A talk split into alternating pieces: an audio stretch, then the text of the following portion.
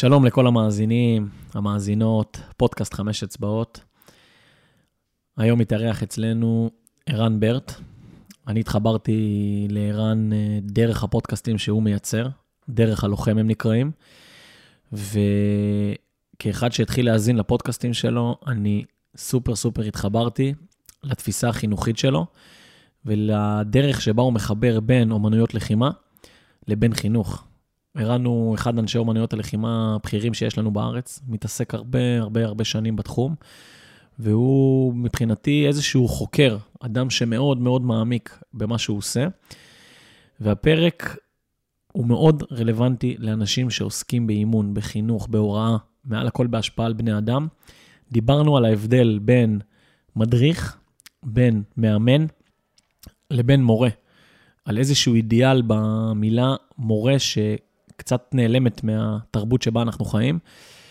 פרק שאפשר לקחת ממנו המון, מוזמנים לשתף, לחבר לאנשים שככה עוסקים בתחום והדבר ייגע בהם. האזנה נעימה.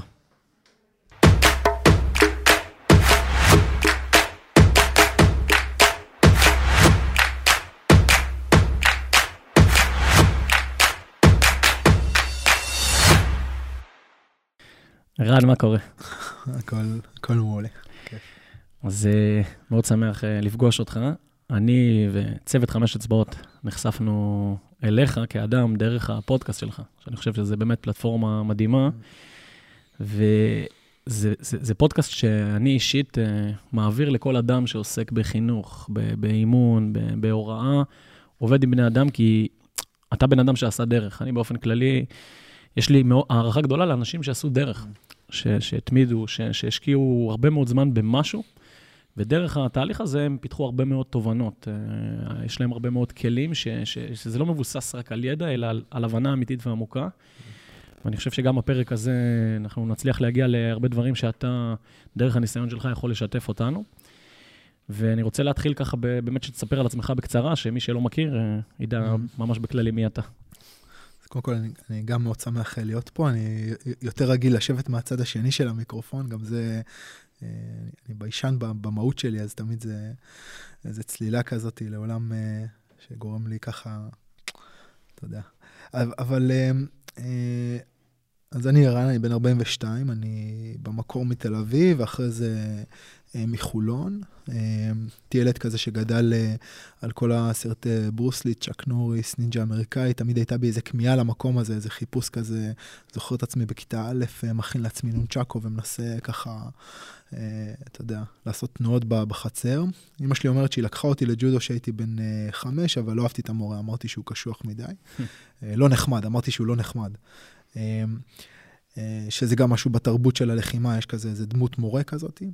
אבל אני מאוד נמשכתי לעולמות האלה, ואז הייתי ילד חמוד כזה, תל אביב, המדריך לחרקים, פילוסופיה לצעירים, כל מיני כזה, החברה להגנת הטבע, יצאנו לטייל. עברתי לחולון בכיתה ד', נפלתי על איזו שכבה קצת קשוחה כזאת, קצת ילדים ארסים, עוד פעם לא עבריינים, אבל אתה יודע, ארסים כאלה. ואני הייתי ילד חמוד כזה, שמנמן עם המדריך, אני הגעתי לשבוע הראשון של בית ספר עם המדריך לחרקים, נפלו עליי קראטה, היו לי איזה שנתיים, שלוש מאוד מאוד קשוחות, כאילו של ממש להיאבק על עצמי, כאילו על, ה, על השלמות הרגשית שלי ועל הגוף שלי, והמון המון, המון מגע פיזי, המון מכות והמון כזה. הייתי בעיקר בצד המקבל, פחות בצד הנותן, ואז חברים מהכיתה הלכו למשהו שנקרא קונג-פו, ואמרתי, אני אלך, אני אנסה. נכנסתי לשיעור, ולא הצלחתי כלום בשיעור הזה. זה היה שיעור כאילו של ילדים גדול, כאילו מבוגרים, צעירים, הכל ביחד. לא הצלחתי כלום, אבל אהבתי את זה. ממש, ממש, ממש אהבתי את זה. למרות שהייתי, I sucked, כאילו, הייתי גרוע. וזהו, ומשם התחיל איזה מסע. אחרי איזה חצי שנה, איזה ילד אחד בהפסקה בבית ספר, ניסה ככה להציק לי, דחף אותי. דחפתי אותו חזרה, הוא דחף אותי עוד פעם, בעטתי בו, הוא נפל. העולם פסק מלכת, הרגשתי כמו איזה סצנה במערבונים, אתה מכיר את זה? כאילו, הזרדים מתגלגלים בחצר, הכל עצר לשנייה, ככה זה לפחות נחווה אצלי בזיכרון. ואחרי שנייה, החיים המשיכו, הילדים חזרו לשחק, אבל זהו, אני, חזר, אני הפכתי להיות משהו אחר, יותר לא הציקו לי, וזו התחושה מאוד מאוד של העצמה, פנימית ופיזית. איזה רגע של מסוגלות כזה. כן, כן, תחושת מסוגלות, תחושת חוסן, פתאום אתה באיזשהו סוג של שליטה. המכון שהתאמנתי בו היה מכון מאוד מאוד קשוח. אחד המורים שלי דאז, צחי, היה האורח הראשון בפודקאסט שלי. נכון, זה הפרק הראשון. כן, ולא סתם, הוא באמת אדם שהשפיע ועיצב את החיים שלי כמנטור. צחי חליפקס. צחי חליפקס, נכון. והמערכת יחסים שלי עם צחי, עם המאמן שלי, שהוא לא בדיוק היה מאמן כאילו בכיר, אבל אחד המנטורים שלי שם, הייתה מערכת יחסים מאוד מאוד אלימה, אפשר להגיד. כאילו הגעתי למכון, הוא היה קצין בדובדבן בזמנו, אני הייתי ילד בן ארבע עשרה, הגעתי למכון, הוא היה חוזר ימי שישי, היה מה שנקרא מזרום פתוח, מזרום פתוח זה כאילו קרנבל החיות, כאילו כולם מגיעים, הולכים מכות. זה, זה בתפיסה, היום, היום זה לא ככה, אבל ככה זה היה אז, והוא היה במרכאות מרביץ לי מכות רצח, אבל זה היה מבחירה, כלומר, אני בחרתי להיות שם, והאקטים הפיזיים המאוד מאוד קשיחים האלה עיצבו אותי, למול האקטים הפיזיים הקשוחים בבית ספר או בסביבה החברתית, שלא לא, לא עיצבו אותי, אלא הכאיבו. הם הורידו אותך כבן אדם. כן, כן, וזה שם כאילו לימד אותי, הוא אף פעם לא שבר אותי, הוא תמיד הביא אותי לקצה, למקום של אני לא יכול יותר, ואז עזר לי לראות איך אני יכול לעשות עוד קצת. והוא, אתה מסמן אותו כאיזה דמות מעצבת בחיים. הוא לגמרי דמות מעצבת. היום אנחנו מעבירים קורסי מדריכים, אנחנו בעצם חונכים מדריכים בתחום הלחימה, ואנחנו שותפים לדרך, והוא מדהים. והיום חלק מההשלמה של התהליך זה שהוא מגיע להתאמן אצלי, כלומר, שנינו לומדים, אבל הוא מגיע ללמוד, וזה, לטעמי זה ממש מסע עמוק ומעניין. אז לא בכדי הוא, הוא, הוא כאילו האורח הראשון שלי. כן, אז זה מורה דרך אמיתי כזה. כן, ומשם הזה, הלחימה בעצם הייתה שזורה בחיים שלי, לאורך כל החיים, היא עזרה לי בכל השלבים של הדרך, בצבא ואחרי הצבא, ואז כקריירה כלוחם מקצועני, תמיד עניינה אותי האמת, כאילו בתוך התחום הזה תמיד זה הרגיש לי שיש שם עוד משהו שהוא מעבר, זה לא רק תנועות פיזיות, יש איזה כאוס, יש איזה, כמו זז, זזנו מקודם, פתאום אתה, נכון, אתה כן. בתוך איזה כאוס, כאילו. זה לא בעיה להחזיר את, את, אותך להיות סוג של חיה. בשנייה אתה לוקח בן אדם והופך אותו לחיה. כן. אנחנו רואים את זה במדינה, לוקחים אנשים צעירים, מכניסים אותם לצבא. בום, בום. גם אני מדבר על זה המון, כאילו בכל מיני מסגרות שאני עובד בהם, דיברנו מקודם על הצבא, אז בכל מיני מסגרות שאני עובד בהם, עם מדריכי לחימה ומדריכי לחימה בכירים, למדריך לחימה, לקחת חייל ולהפוך אותו לחיה, זה, זה הדבר הכי קל הכי בעולם. הכי פשוט שיש. אבל אז בתוך הכאוס הזה של הלחימה, בתוך התוהו הזה, בתוך ה... יש שם איזה משהו אחר, כלומר, אתה מתחבר לאיזשהו סוג של איכות פנימית שהיא... אתה לא מגיע אליי אה, אה, מיידית, אבל אם אתה מצליח לגעת שם באיזה שקט, בתוך לב הסערה, יש שם כוח מאוד מאוד גדול. אה, עוד פעם, לא, לא סתם אה, המון אה, אנשים שפרצו דרך רוחנית, היו קודם כל לוחמים. בודה היה לוחם. נכון. משה היה לוחם. נכון. דוד היה לוחם. כאילו, המון אנשים מגיעים לאיזשהו אה, פסגה או עיצוב רוחני של אה, הנפש שלהם, מתוך איזשהו תהליך לחימתי, זה משהו ששם אותך באיזשהו מרחב שהוא אקס-טריטוריאלי לחיים שלנו הרגילים. מתי התחלת להבין את העומק הזה שאתה מדבר עליו עכשיו? כי זה לוקח זמן. אני חושב שהבנתי את זה גם כילד, הייתי ילד שמאוד גישר בין שני הדברים, הייתי מאוד מאוד פיזי, מגיל מאוד מאוד צעיר, מאוד אהבתי משחקים ולערוץ וכדורסל וכדורגל וטניס, ואז לחימה, שהגיעה לי בערך בגיל אחת עשרה שתים עשרה, אבל מאוד, זה ישר חיבר אותי לאספקט הפילוסופי, כלומר, משלב מאוד מאוד צעיר התחלתי לחקור כאילו את הפילוסופיה של הלחימה, את הטאו, את הדאו, קונפציוניזם, ומשם הבודהיזם, וזן בודהיזם, וזה, וכל דבר כזה שעשיתי מאוד חיבר אותי, ובאמירה הפנימית שלי אני גם אומר, לא יכולתי, לא יכולתי לסבוג, לספוג בולשיט, כאילו, התחלתי את ה... התחלתי להתאמן בקונג-פו, התאמנתי שנתיים, ואז התחילו דברים מוזרים כאלה של כאילו כל מיני פורמות ותנועות שלא יכולתי להתחבר אליהם, זה לא הייתה האמת. הבנתי שזה לא עובד בקרב, והבנתי שהמורה שלי לא יכול לתווך לי למה זה, למה עושים את זה, וברגע שהוא לא יכול לתווך לי את זה, וההסברים שלו היו כי... ככה נלחמו פעם, לא, זה, כאילו זה לא תפס אותי, ותמיד הייתי נאמן לזה שמצד אחד אני צריך להיות, uh, אני צריך ללכת בדרך ולעשות את הדבר אלפי פעמים. אני אוהב עבודה קשה, כלומר, אני אוהב להיות חגורה לבנה, אני אוהב עבודה קשה, אני אוהב סיזיפיות. כן, יש מושג שאתה משתמש בו מנטליות של חגורה לבנה. כן, זה, כן. זה אדם שתמיד בסוף באיזושהי למידה כזאת... תהיה תלמיד. ענבה מסוימת. כן, ש... דיברנו על מה אני עושה, אני, כל, אני תלמיד, אני כל הזמן תלמיד. כן. אני כל הזמן תלמיד. מגיע כל יום למכון, בבוקר, אני מלמד כמובן, אבל אחרי זה אני תלמיד. תלמיד של... של של, של עצמי, תלמיד של החיים, תלמיד של מורים אחרים. ו- ולמי שמהמאזינים שלנו לא מבין, אתה הבן אדם שהקים את המכון הזה שאנחנו יושבים בו עכשיו, ובסוף אתה מנהל פה את העניינים. כן, כן, אני, אני, אבל, אבל גם זה, כי בעצם יש היום עשרות מדריכים שעובדים איתנו ב- באופרציה, בתוך הדבר הזה, וגם מתפרסים, אתה יודע, משרד ה... משרד הספורט והצבא ומוסדות אחרים, ו- ו- ו- ו- ובית ספר של אלפי תלמידים, וזה המסר שאני רוצה להעביר למורים שלי. אני יודע הרבה, אבל אני לא יודע, כאילו, אני רק בתחילת הדרך, כאילו, כולנו תלמידים, והסוך הסמוראי, בעצם מה שהוא היה עושה כשהוא קם בבוקר, וכשהוא הולך לישון, הוא משחיס את החרב. משחיס את החרב, כש, כש, אם אתה קם בבוקר ואתה צריך את החרב, שהחרב תהיה מושחזת. אז, אז מה החרב שלנו? בעצם אני מתעסק עם הגוף שלי, מה החרב? אני מתעסק עם הנפש, מה החרב שלי? החרב שלי זה אני, אם אני מפסיק לש, לשאף את החרב שלי, אם אני מש, מפסיק להשחיז אותה, אז מה אני? מה זה סמוראי בלי חרב? או עם חרב חלודה, ממש, נכון? ממש, וזה הופך להרגלים היומיומיים שלך. כן, כן, ואז, ואז אתה יכול לקום יום אחד ולא להתאמן, ופתאום אתה מרגיש שמשהו חסר. בעצם היום מנוחה שלי הוא, הוא, יום, הוא, לא, הוא לא יום כיף, כאילו, זה, זה, וזה משהו שאני רוצה, כאילו, להנחיל לאנשים שהם מסביבי. בכלל, הדרך לא, לא, לא, לא, לא נגמרת. כאילו, הכל זה working progress. כאילו, הכל, אתה כל הזמן בעבודה. כל הזמן באיזשהו תהליך. כן, אל תשקע, אל תשקעת על השמרים. לגמרי. עכשיו, אפרופו תהליכים, רוב הדרך שעשית, המיקוד שלך היה בתהליכים הישגיים, או בתהליכים יותר, נקרא לזה, חינוכיים, ערכיים? אז, אז בתקופה מסוימת, אני חושב שזה, קודם כל זו שאלה מעולה, כי, כי היום זו גם שאלה שאני מתעסק איתה. אני היום נמצא בשלב בפרקטיס שלי, באימון שלי, שהוא שלב שונה מאוד מהשלבים שהייתי בהם בעבר. כאילו, רוב המשאבים שלי מופנים פנימה לדברים עם ניואנסים שהעין רגילה, לא, כאילו, יהיה לה מאוד קשה לקלוט את זה. גם לתלמידים שלי קשה לקלוט מה, לפעמים מה אני עושה היום.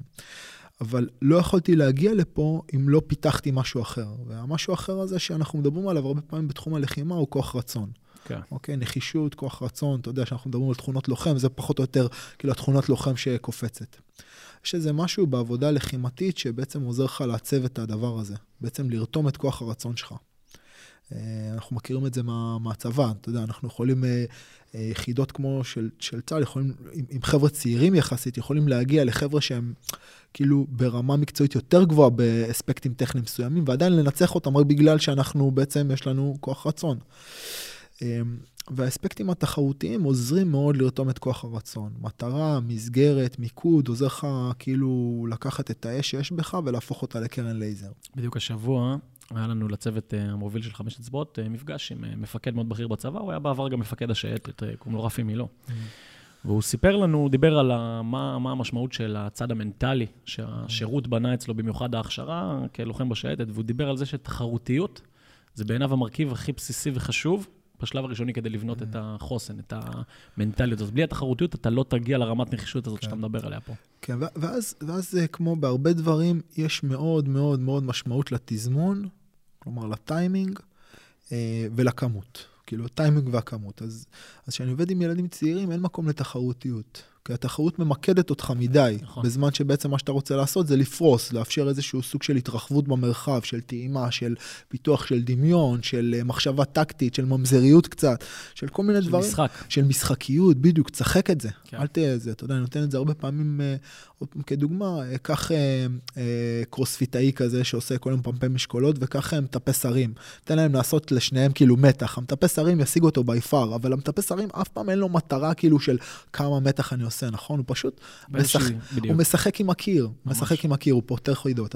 אז יש מקום לזה בהתחלה, ולאט לאט לתוך התקופה הזאת של גילאי הנוער המאוחרים יותר, כאילו ארבע עשרה חמש עשרה כזה, יש שם איזה אש שנבנית, יש שם איזה משהו כזה שכאילו כבר שואף להתגבש למול הקושי, שואף להתגבש למול הדבר הזה שצריך לעבור דרכו. ואז זה זמן, כן, ל- ל- ל- להתחיל לשחק כאילו עם תחרותיות, זה כן זמן להתחיל לעצב את זה. אבל גם זה חייב להיות בקונטקסט מסוים. כלומר, הקונטקסט פה הוא מאוד מאוד מאוד משמעותי. אם התחרותיות היא... היא, כאילו המילים הנרדפות לתחרותיות זה ניצחון או הפסד, נכון? נכון. כאילו זה משהו דיכוטומי כזה. ואם הניצחון וההפסד הופכים להיות הדבר, זה חרב, זה חרב פיפיות, זה, זה, זה לוקח אותך לאיזה מקום אחר. כן, ואיבדנו את הדרך באיזשהו מובן. בדיוק. ואז התיווך שאני עושה הרבה פעמים התלמידים שלי, שהתחרות היא גם כלי, היא לא מטרה בפני עצמה, היא כלי. היא כלי למה?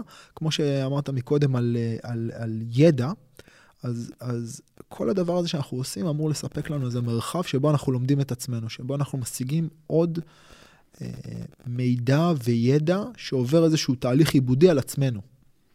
גם התחרות היא כזו. Okay. והיום שאני אה, שולח אה, נערים ו, ונערים צעירים לתחרותיות, אני, אני מאוד מלווה אותם עם עבודה מנטלית סביב הדבר הזה, והעבודה המנטלית היא שהתחרות היא כלי. בעצם מה שאתה עושה בתחרות, אתה בודק את עצמך בתנאים כאוטיים יותר. כן. עבדנו עכשיו על המזרון, נכון, שלחנו את האגרופים, הרגעת את עצמך, הבנת כאילו מה אתה מחפש, זה, זה קל לעשות את זה עכשיו, נכון? אבל אם אני בתחרות ויש לחץ, קהל... אז קשה. אז ברגע שאתה משיג את זה כאן, ואז אתה משיג את זה ברמה כאוטית יותר במכון, ואז אתה משיג את זה בעוד... אוקיי, אז בוא נצא ונבדוק את זה שנייה, כן. באיזה מרחב שהוא כאוטי לגמרי, כן. מישהו שרוצה בכל הכוח להשיג משהו אחר משלי. ושמה בוא תשמור על האיכויות המנטליות שלך. שמה בוא תשמור על קור רוח. נכון. שמה בוא תשמור על, על שוויון נפש. שמה בוא תשמור על יציבות פיזית ומנטלית. כן. ואז השגת המטרות הפנימיות הופכת להיות המטרה. התחרות היא כלי, הניצחון הוא בונוס. כן. השמירה על עצמך בתוך המרחב הזה, זה המטרה, ואז תלמיד שלי יכול להפסיד, ואני אגיד לו, ניצחת.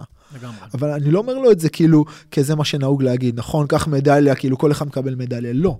והוא יכול לנצח, ואני אגיד לו, ניצחת.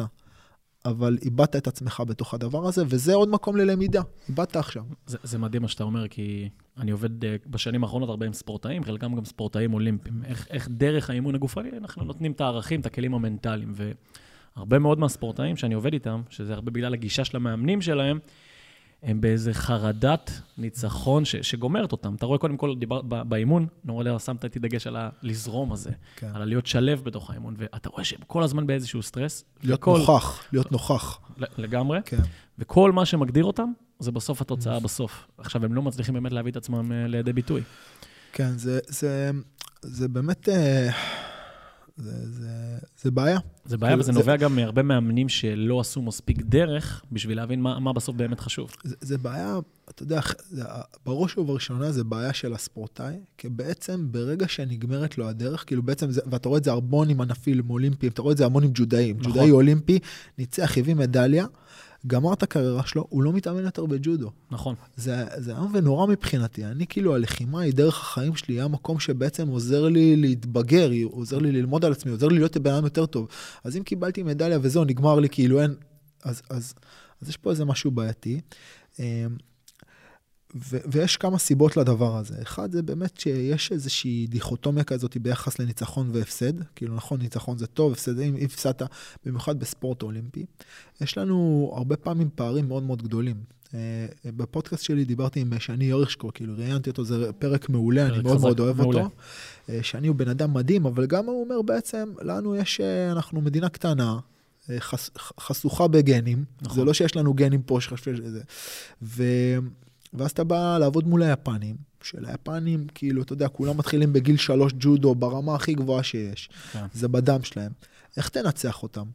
אתה חייב בעצם לנצח אותם בבחירה של כל מיני טקטיקות שלפעמים נכון. שמות את, ה, את הניצחון הרבה לפני הספורטאי. כלומר, אתה יודע, אני יכול לעשות תרגיל ש... שיקח ממני הרבה, שיסכן אותי הרבה, ש... ש... ש... אני יכול לנצח, כאילו, אני עושה את זה במרכאות מלוכלך, כאילו, בתוך החוקים, אבל מלוכלך. משהו ממזרי, תחבולה. כן, בדיוק, לגנוב חצי נקודה. ואז, האם זה ניצחון? האם באמת שמרתי על עצמי בתוך התהליך הזה? האם בניתי כלי רחב יותר לא כספורטאי, אלא כאדם, להמשך הדרך שלי, להתפתח, כאילו להיות ענב, שלב, צנוע.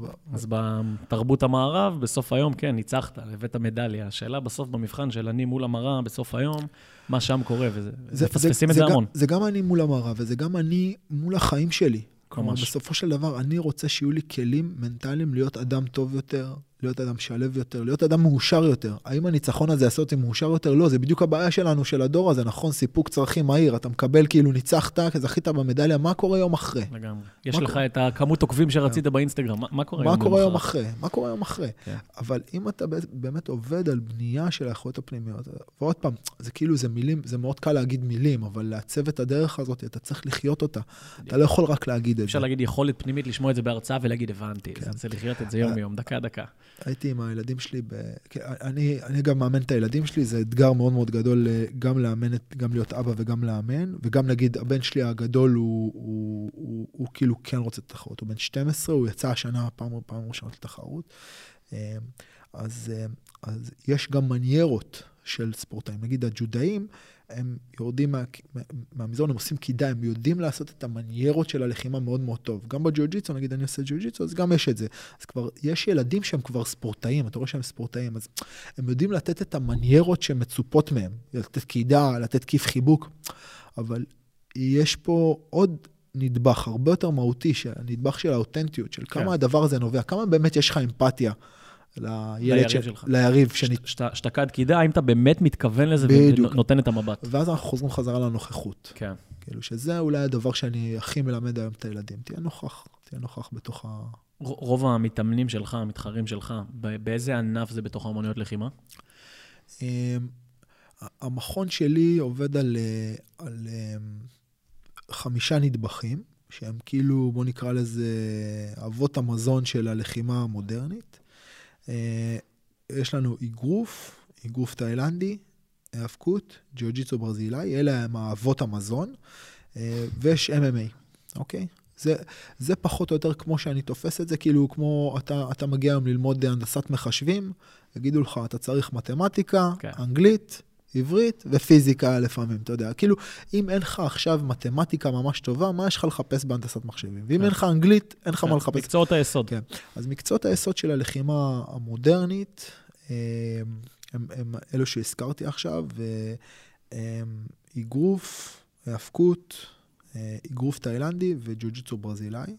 זה מבחינתי המאסט, אם אתה רוצה לעשות כל דבר, כאילו, אם יש לך את אבות המזון האלה, אתה יכול לטוב, ואז לכל, אה, אה, לכל תחום יסוד כזה, יש ראש תחום בבית ספר שלי, שהוא מקצוען בתחום שלו, אה, וה-אם אם איי, ל-אם אם איי מגיעים, פעם לימדתי אם אם איי כל מי שרוצה, היום אני לא מלמד אם אם איי כל מי שרוצה, כאילו, אמנויות לחימה משולבות, אני אומר, אוקיי, אתה רוצה ללמוד אמנויות לחימה משולבות, בוא, בוא תביא מה לשלב, כאילו, אם אין לך אמנויות לחימה, אין לך מה לשלב. כלומר, היום התחום האינטגרטיבי, אני עושה את האינטגרציה, אני אחראי הרבה פעמים על האינטגרציה, אז אני צריך שיהיה לי מה לעשות איתו אינטגרציה. אז אני מרגיש שזאת איזושהי התפתחות שאנחנו עשינו, ואז חבר'ה שלנו התחרו בכל, בכל תחום כזה, שפעם הייתי הרבה יותר באוריינטציה תחרותית, והיום אני כאילו אולי פחות מבעבר. כאילו... לפי התשובה הקודמת שלך, אני מבין איפה נמצא הלב שלך. או, או שאני משקיע מאוד באנשים שהם באמת כאילו all in בתוך הדבר הזה, וזה באמת הפך להיות דרך, דרך חיים בשבילהם, וזה לא משהו שהוא, כאילו, אתה צריך להוכיח לי היום כדי שאני, תשקיע. שאני אשקיע בך, כן. לגמרי, כן. הגעת, זה פריבילגיה שהגעת אליה בזכות. כן.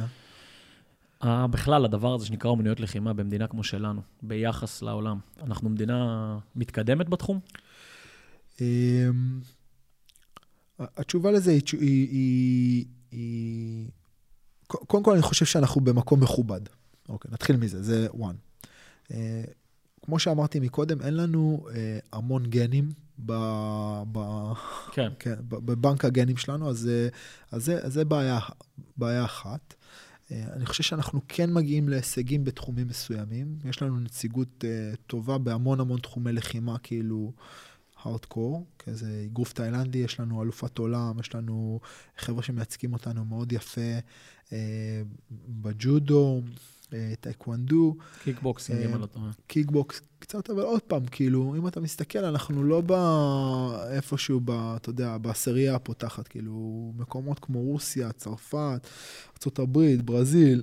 ואסיה כמובן, יפן. כן, אז אתה רואה שיש כאילו אנשים, אתה יודע, על כל מישהו פה בגוף תאילנדי שמגיע לטופ, יש לך מאות חבר'ה תאילנדים שלא יצאו אף פעם מתאילנד, שהם בכל יום טוב, בכל יום בינוני שלו. ג'ו-ג'יצו ברזילאי מתחיל להתפתח פה עם חבר'ה שדוחפים, וכאילו זה הרבה פעמים קשור באיזשהו סוג של ארגון. או משוגע לדבר כזה. אדם משוגע לדבר בדיוק שלוקח. כמו שאני בג'ודו נגיד. כן, כן, בדיוק שלוקח את זה קדימה ועושה, אבל עוד פעם אנחנו פה במוגבלות. אתה יודע, כאילו נגיד אם אם איי, אז יש לנו עכשיו נציג ב-אם אם איי, שכאילו אנחנו, נתן לוי שמגיע ועכשיו נכנס ל-יו אף סי, שזה מדהים. חתיכת עבר. אבל אם אתה מסתכל על זה בקונטקסט הכללי, אנחנו, אנחנו, כאילו אני חייב לזה, אנחנו לא נמצאים שם בפרונט, אבל אנחנו בדרך. דווקא בתחום של הייצוא הביטחוני, ובעצם העבודה עם שיטות לחימה, שהן יותר באוריינטציה של פרקטיקה. מה שקוראים לו קרב מגע פה בישראל. כן, קרב מגע בישראל, ו...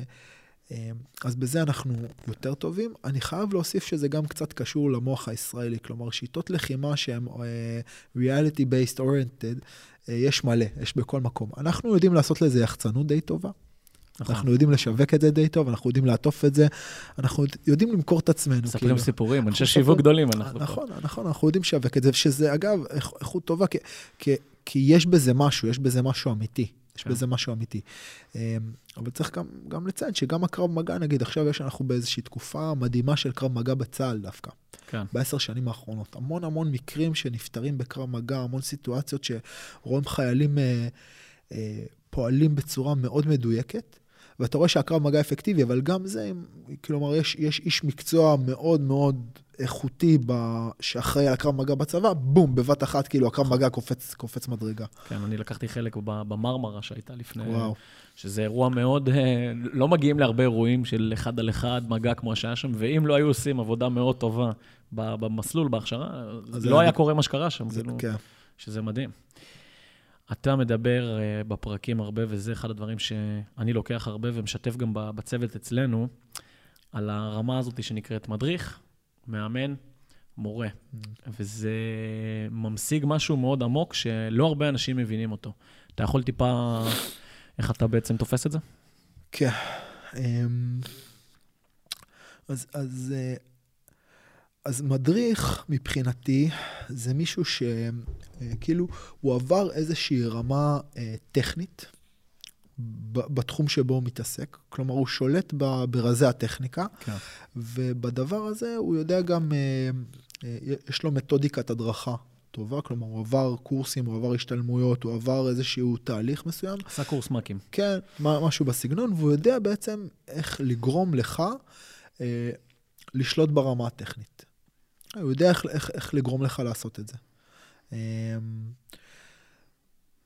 אם, אם נדבר שנייה על, על, על מדריך טיולים, הוא יודע לקחת אותך בתוך המסלול הזה, נכון? מנקודה A לנקודה B, והוא יודע לעשות את זה טוב אפילו. מכיר את הדרך, מסביר לך קצת על הנקודות. הוא יודע להגיד, הוא יודע להגיד איפה אתה... זה נחמד ברמה השטחית. כן, כן. זה טוב, כולנו מתחילים כמדריכים, כלומר, זה הרמה הראשונה, למרות שיש חבר'ה שיש להם מלכתחילה נטייה להיות יותר מאמנים, ויש חבר'ה שיש להם יותר נטייה להיות מדריכים, אבל כולנו עושים את זה ברמה הזאת. הרבה פעמים זו עבודה שהיא יכולה להיות קצת מונוטונית, כלומר, הרבה פעמים ההצלחה באספקט ההדרכתי תהיה תלויה בחזרתיות, או במערכות חזרתיות. אז זה לגבי זה. זה מבחינתי מדריך. מדריך טוב, אגב, הוא מישהו מאוד מאוד יקר. כלומר, לא, לא פשוט למצוא מדריכים טובים, כן. כי זו עבודה שיכולה להיות גם סיזיפית וגם מבלבלת, ולעשות את הסיזיפי כיפי, כאילו לגרום לך לעשות את הסיזיפי בטוב, כן. זה, זה לא פשוט. זה אחד. מאמן יודע הרבה פעמים להגיד לך איזה, איך לקחת את ה... את ה את המסלול הזה שלקחת בצורה הכי נכונה עבורך. כלומר, הוא ידע להתאים לך את המסלול, הוא ידע, הוא, הוא, הוא ידע להתאים חלקים מהמסלול אליך, הוא ידע להגיד לך, תקשיב, פה בפנייה הזאת אני רוצה שתאה טיפה ותתכונן לקראת המעבר הבא, להגביר טיפה, הוא ידע לבנות לך בעצם עבודה שהיא לא רק טכנית, אלא גם טקטית. עבודה שהיא טקטית, ולפעמים גם אסטרטגית. כן. כלומר, אתה, הוא, הוא ידע איפה הוא רוצה שאתה תהיה מבחינה טכנית עוד שנה, שנתיים, שלוש. הוא רואה לא את המסלול הזה, כן. הוא רואה את העוד כן. מסלול. תמונה אחת מעל המדריך. בדיוק, בדיוק. הוא רואה שם איזה משהו הרבה יותר רחב, הוא מתעסק הרבה פעמים בטקטיקה, באסטרטגיה. אני עכשיו מלווה לוחם שלי שהוא הוא, כאילו...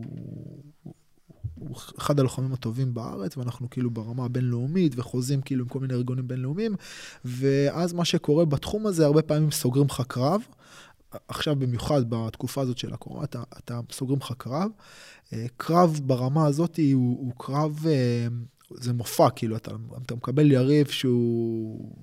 קשוח, כאילו, מאוד, מאוד, מאוד, זה heavy weight, כל מכה, כאילו, יכולה להוריד לנוקאוט, ואז אתה מקבל את היריב הזה, ובעצם אתה מסתכל עליו, ואתה בונה, אתה בונה טקטיקה שלמה. ועכשיו על הקורונה, בדיוק. ואז על הקורונה הזאת עכשיו, אז כאילו, נגיד, סגרו לנו קרב ברוסיה, כבר היינו בשדה תעופה, בום, הרוסים שינו את ההגדרות כניסה למוסקבה, בום, אתה חוזר חזרה, זהו, הקרב התבטל, קרב אחר, עוד חודש, מופע אחר.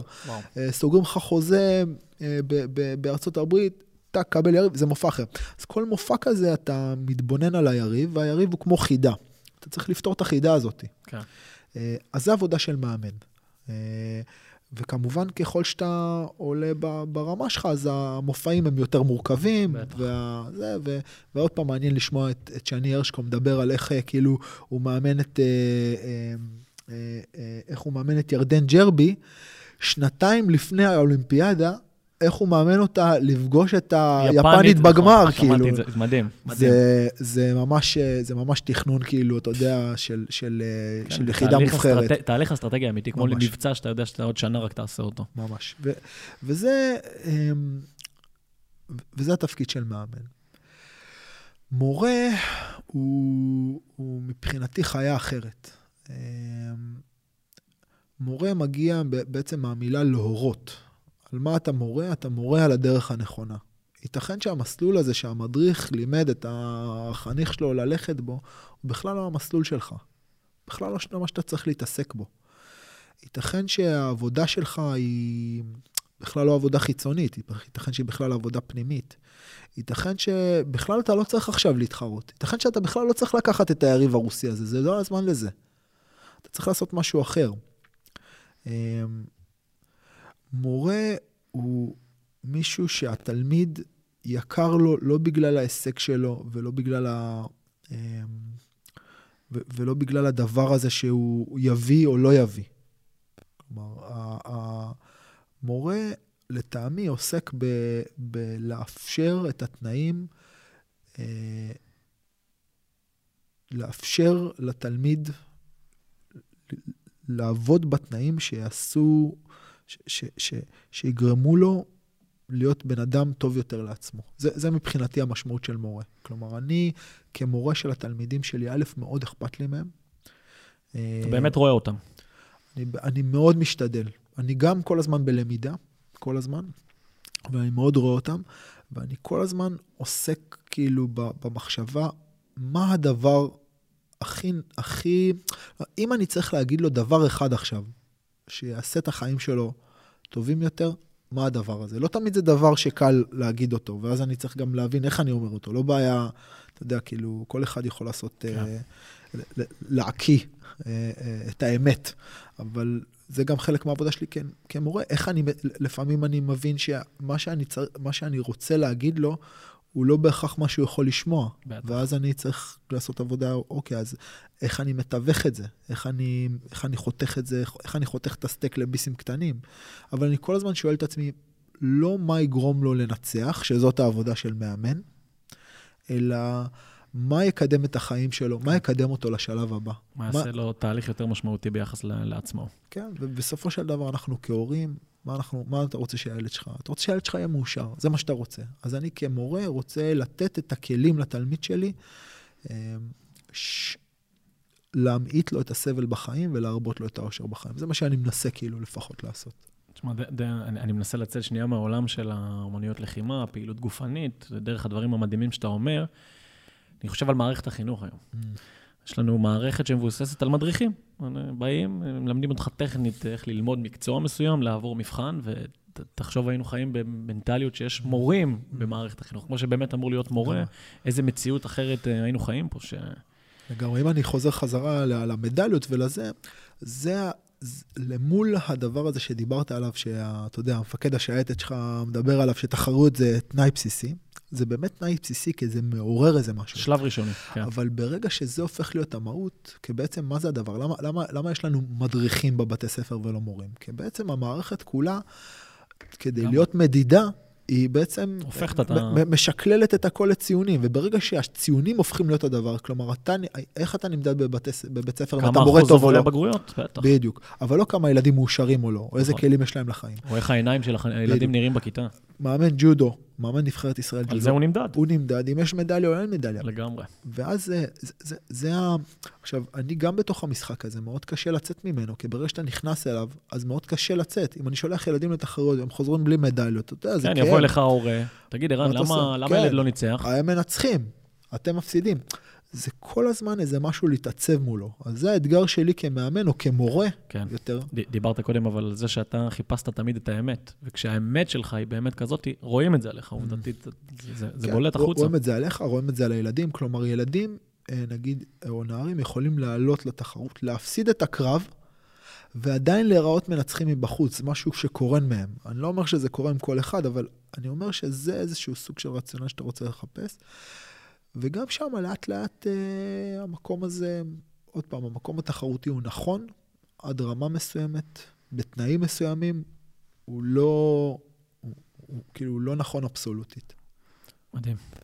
לקראת סיום, אתה כבר מאמן, אתה, אתה אדם צעיר, אבל מאמן מורה, יחסית הרבה זמן. אנחנו מדברים הרבה בחמש אצבעות, ובכלל משתפים הרבה אנשים שסביבנו בהבדל הבין-דורי. מרגישים איזה משהו, אפרופו המילה חוסן, נחישות, משהו שמאוד השתנה בדור שגדל היום. מה אתה מזהה בהבדלים היום? שאלה, שאלה טובה.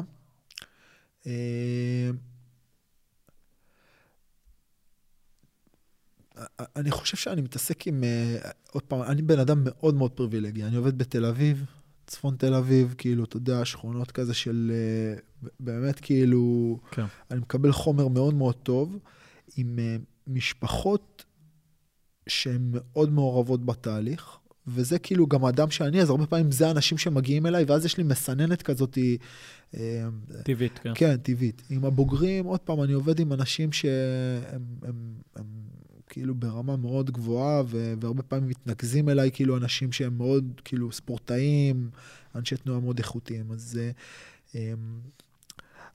אני יכול להגיד שאני, אני, אני מרגיש את זה, נגיד, אני מעביר קורסי מדריכים, שבקורסי מדריכים האלה מגיעים לי אנשים, כאילו, מכל הארץ, כאילו, לא רק אנשים שלי, ואז אני יכול להגיד שיש לפעמים אנשים ש... כאילו, שמגיעים ברמה אה, נמוכה, כאילו, נמוכה טכנית, נמוכה מנטלית, נמוכה, אה, אה, לא יודע אם להגיד אינטלקטואלית, אבל כאילו, בלי מודעות עצמית. כאילו, כן. אולי זה מה שהייתי אומר, בלי מודעות עצמית, כאילו. אה, מישהי שמגיעה, שה, נגיד, הרמה לקורס מדריכים מבחינתי הכי בסיסית היא עשר איקס, והיא מגיעה עם שני איקס, וכאילו יש איזה מבט של תדהמה כזה של מה? כאילו אני לא... חשבתי, איך אתה אומר לי את זה? אני לא שמה. זה מעניין אותי, אבל שאתה אומר רמה נמוכה מנטלית, זה מאוד מעניין אותי. במה זה בא לידי ביטוי? חוסר יכולת להתמודד. אז בדיוק כאילו, כמו שאמרנו, מה התנאי הראשון? הוא כוח רצון. מבחינתי, התנאי הראשון להיותך מורה... מדריך, לוחם, כאילו שמישהו שמתעסק בתחום הזה, זה איזשהו כוח רצון. כוח רצון זה הגעת לנקודה שאתה לא יכול יותר, ואתה יכול להמשיך מעבר לנקודה הזאת. זה כוח רצון. אז, אז פה אני יכול לראות איזשהו סוג של אולי התעממות. מצד שני, אני כל הזמן אומר ששואלים אותי את השאלה הזאת, היא תמיד מעלה בחיוך, על, על הדור הולך ופחות. מי אמר את זה? יש הרבה שאומרים את זה. אפלטון. נכון, התחיל באפלטון. אפלטון, הדור הולך ופוחת. אז כנראה ש-אלפיים וחמש מאות שנה כבר... אלפיים וחמש מאות שנה הדור הולך ופוחת, כאילו, אז כזה, אז מצד אחד, כאילו, יש שם איזה משהו, יש שם כאילו יותר פינוק. אני אגיד שזה כאילו, אוקיי, כאילו, הרעיון זה תשעה חודשים, אבל תכלס הילד יוצא מהבטן, הוא עדיין בתוך הרחם. פשוט הופך להיות על רחם של הידיים, הוא עדיין גדל. אז פעם, ילדים היו יוצאים מהרחם בגיל שנה, הם היו ממשיכים את גיל הילדות עד שלוש, ארבע, חמש, שש, הם כבר היו ברחובות, נכון, עצמאים, כאילו בזה. מתמודדים עם המציאות. פתאום הילדים של היום, הילדים של היום, הבני עשר, הם כאילו עדיין קצת כמו בני שש. כן. כאילו הם עדיין... והחבר'ה בני עשרים ושלוש, הם קצת כמו אלה בני ה-שמונה עשרה. בדיוק. כן. אז, אז, אז כאילו אני כן יכול להגיד שאולי הבועה הזאת של העיטוף היא... היא... כאילו התרחבה טיפה, אבל מצד שני, אתה פוגש היום, אני פוגש ילדים כאילו חכמים, חדים, כאילו איכותיים, ממש. מגניבים, אז, אז זה מהמקום הזה. מאוד, מאוד מתחבר. לקראת ככה סיום, רני ואני היום עשינו לנו זמן איכות ברכב, ודיברנו על זה, הוא איתי בהרבה פודקאסטים, מה שמאפשר לפגוש באמת הרבה אנשים מעניינים, ושאלתי אותו מאיזה פרק הכי נהנית. עכשיו, אתה עושה פרקים עם אנשים סופר מעניינים, ומגיע איתם לשיחות, מה, מה הפרק שאולי הכי זכור לך, פרק שככה... וואו, זה כאילו לבחור בין הילדים שלך, זה... כן. אבל מעניין אותי, חשבתי כשהכנתי את הפרק איתך, איזה פרק אתה יצאת ממנו ב... תראה, חלק מהפרקים הם פרקים עם אנשים שהם מאוד קרובים אליי, אז זה תמיד מעניין וכיף. אתה יודע, אני אענה על זה אולי שונה. איפה שיש אותנטיות, כאילו איפה שאני שואל, אני שם את עצמי, כאילו, אני מעניין אותי המהות. המהות היא לחקור את האמת, המהות היא להיפתח, היא להיות שם, היא לשחרר, היא להיות, אתה יודע, להיות משוחרר הזה מול הדבר.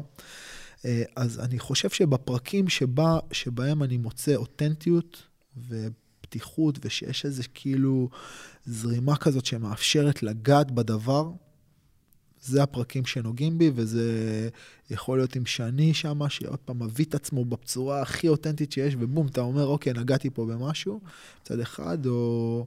או אמיר ניסן, שממקום אחר לגמרי מביא את עצמו, או צחי, או דדי, או כאילו, כן. כל, כל, כל בן אדם כזה שמביא את עצמו, ונוכח שם, זה, זה תענוג אמיתי לפגוש אנשים כאלה. אחד הדברים המדהימים בפודקאסטים, שזה סוג של תהליך מחקר כזה, אתה פוגש אנשים שעשו המון, ואתה בחצי שעה שעה מזקק כן. דברים כל כך עמוקים דרך התפיסת עולם שלהם. צולל איתם. ממש. ספר, סרט, סדרה שמישהו כמוך... ממליץ כמשהו שהשפיע עליך? ספר, לא מזמן קראתי מחדש, קראתי את זה באנגלית שהייתי צעיר, ועכשיו יצא לי בעברית לקרוא את זה בתרגום של גיא רנן מדהים, ספר שנקרא חמש אצבעות, של מיאמוטו מוסאשי, הוא היה אחד מ... אחד מהפילוסופים, הוא היה אמן לחימה מטורף, ב... במאה ה-חמש עשרה או ה-שש עשרה ביפן היה נהוג שמישהו שהוא סמוראי, הוא יוצא והוא בעצם, הוא בודק את עצמו מול סמוראים אחרים. רוב הבדיקות האלה נעשו עם חרב עץ, וואו. אבל חלקם נעשו עם חרב אמיתית. ואז זה אומר שאם אתה טוב אתה שורד ואם לא. הוא לא הפסיד קרב. היו לו עשרות. זה סיפור, זה מטורף, וואו. זה כאילו זה לא נתפס. חמש טבעות קוראים לספר? כן, חמש טבעות. חמש טבעות. ו... ולמרות שבתקופה היא... לא היה דבר כזה סמוראי בלי אדון, אין דבר כזה, זה כאילו המשפחה של הסמוראי, האדון, השבט שלו, הוא היה הכל, כאילו חיית בתוך השבט. לא, לא היה אדון, מעולם. הוא שירת אנשים, אבל מעולם לא היה לו אדון. זה כאילו, זה, זה, זה קיצוני בתפיסה שלנו, אי אפשר, אי אפשר להסביר את זה היום לאדם הערבי. הוא בחר בדרך על פני, ה, על פני הוא בחר בחופש, לחקור את האמת, כן. על פני הנוחות והתרבותיות וזה, הוא הפך להיות נזיר, מדעת במערה, וכתב הספר הזה, או הספר האחרון שהוא כתב, בעצם הוציא אותו תלמיד שלו, ובעצם הוא כותב על השיטה שלו, זה בעצם ספר שמש, שמתאר שיטת לחימה, אבל בעצם הוא מתאר אה, אה, תפיסה או גישה לחיים. זה ספר חובה מבחינתי לכל מישהו שמתחיל אמנות לחימה. זה ספר אחד. ספר שני שאני מאוד אוהב, את גורדייף, שיחות עם אנשים מיוחדים, שמתאר את הדרך של, של גורדייף, שהוא גם מבחינתי מישהו שהתעסק המון בחיים, אבל גם התעסק בתנועה, יש לו... אין לו, אין לו אמנות לחימה שמיוחסת לו, אבל הוא היה דר, אדם שבחר בדרך של הערה, נקראת הדרך הרביעית. אז גם אני ממליץ את זה המון, המון לאנשים. זה ספר שהוא קרי מאוד, הוא לא כתוב בשפה מאוד מאוד גבוהה, אבל הוא נותן איזושהי הצצה לאיזושהי זווית ראייה מסוימת ומיוחדת. סרט, סרט תיעודי שנקרא צ'וק, זה סרט שמדבר בעצם על ריקסון גרייסי, הוא אחד, אחד מהבנים, כאילו, הוא אולי הבן המייצג החזק ביותר של משפחת גרייסי מהג'ו-ג'יטסו ברזילאי, מדבר על טורניר שנקרא פרייד, שנת תשעים ושלוש תשעים וארבע היו השנים הראשונות שטורנירים של אם אם איי התחילו להיות נפוצים בעולם המערבי. ב-תשעים ושלוש היה את ה-יו אף סי, Ultimate Fighting Championship, הראשונה בארצות הברית, בווגאס, וב-תשעים ושלוש היה את הפרייד הראשון, טורניר שהוא דומה ל-יו אף סי, כאילו אותם חוקים של אם אם איי, רק ביפן, בטוקיו. אח אחד, אוסק, זכה ב-יו אף סי הראשון, ריקסון זכה בפרייד הראשון, וב-תשעים וארבע שהוא ניגש לפרייד השני, כאילו לטורניר השני, עשו עליו סרט דוקומנטרי, שמראה את הדרך שלו לדבר הזה. זה סרט אה, מעורר השראה, עוד פעם, מציגים פה, הוא, יש בו איזו מגמתיות מסוימת, ויש בו איזו נאיביות מסוימת, אבל מצד שני זה חלון לעולם שאינו עוד, והוא מראה בעצם על איזה ויתור ואיזה דרך אדם צריך לעשות כדי לגשת למשהו כזה. זה גם הצצה לתוך נבחי נפשו של לוחם. זה ככה זה. איזה דברים. יש לי עוד אם אתה רוצה, אבל בואו נפסיק פה. זה לפעם הבאה. לפעם הבאה. ודבר אחרון, חמש עשרה שנים מהיום, יש משהו שאתה מכוון שונה ממה שאתה עושה היום? להשיג איזה משהו, להגיע, להשפיע על משהו. עיקר הכוונה שלי והאנרגיות שלי, כאילו, אם אתה שואלתי מה אני רוצה עוד עשר שנים, אז אני... אז אני רוצה לעלות רמה בתרגול הפנימי שלי, אני מאחל לעצמי הרבה יותר שעות מדיטציה ביום, מאחל לעצמי הרבה יותר עבודה פנימית, ו... ואולי את היכולת שלי ל... ל... להיות צינור לדבר הזה בשביל התלמידים שלי, בשביל הקהילה, בשביל האנשים שמקיפים אותי, זה... אני ממש מאחל את זה לעצמי. אז לסיום אני אגיד לך ש... אתה בן אדם מאוד מיוחד. זה חמוד אתה. לא, באמת, באמת, כיף, כיף להקשיב. אני... רוצה שמתישהו הצוות של חמש אצבעות תפגוש אותך לאיזה משהו. כיף. באמת, כי אני חושב שאתה יכול לתת לנו המון, ואני גם אגיד פה מהמקום האישי, כי זה חלק מהרצון שלי דרך הפרק והפודקאסט של חמש אצבעות, לשמוע את הפודקאסט שלך, הוא, הוא, הוא פשוט מדהים. דרך הלוחם, כל פרק, באמת אתה נותן שם המון דברים שחשובים לכל בן אדם שישמע אותם, גם אם אתה לא חי את עולם האמנויות הלחימה. זהו, ולהגיד לך תודה על הזמן, ושפשוט תמשיך בדרך המדהימה הזאת. תענוג, ואני מקווה שדרכנו ישתלבו, ותמיד כיף לפגוש אנשים שעושים דבר מהלב, כל הכבוד. תודה רבה.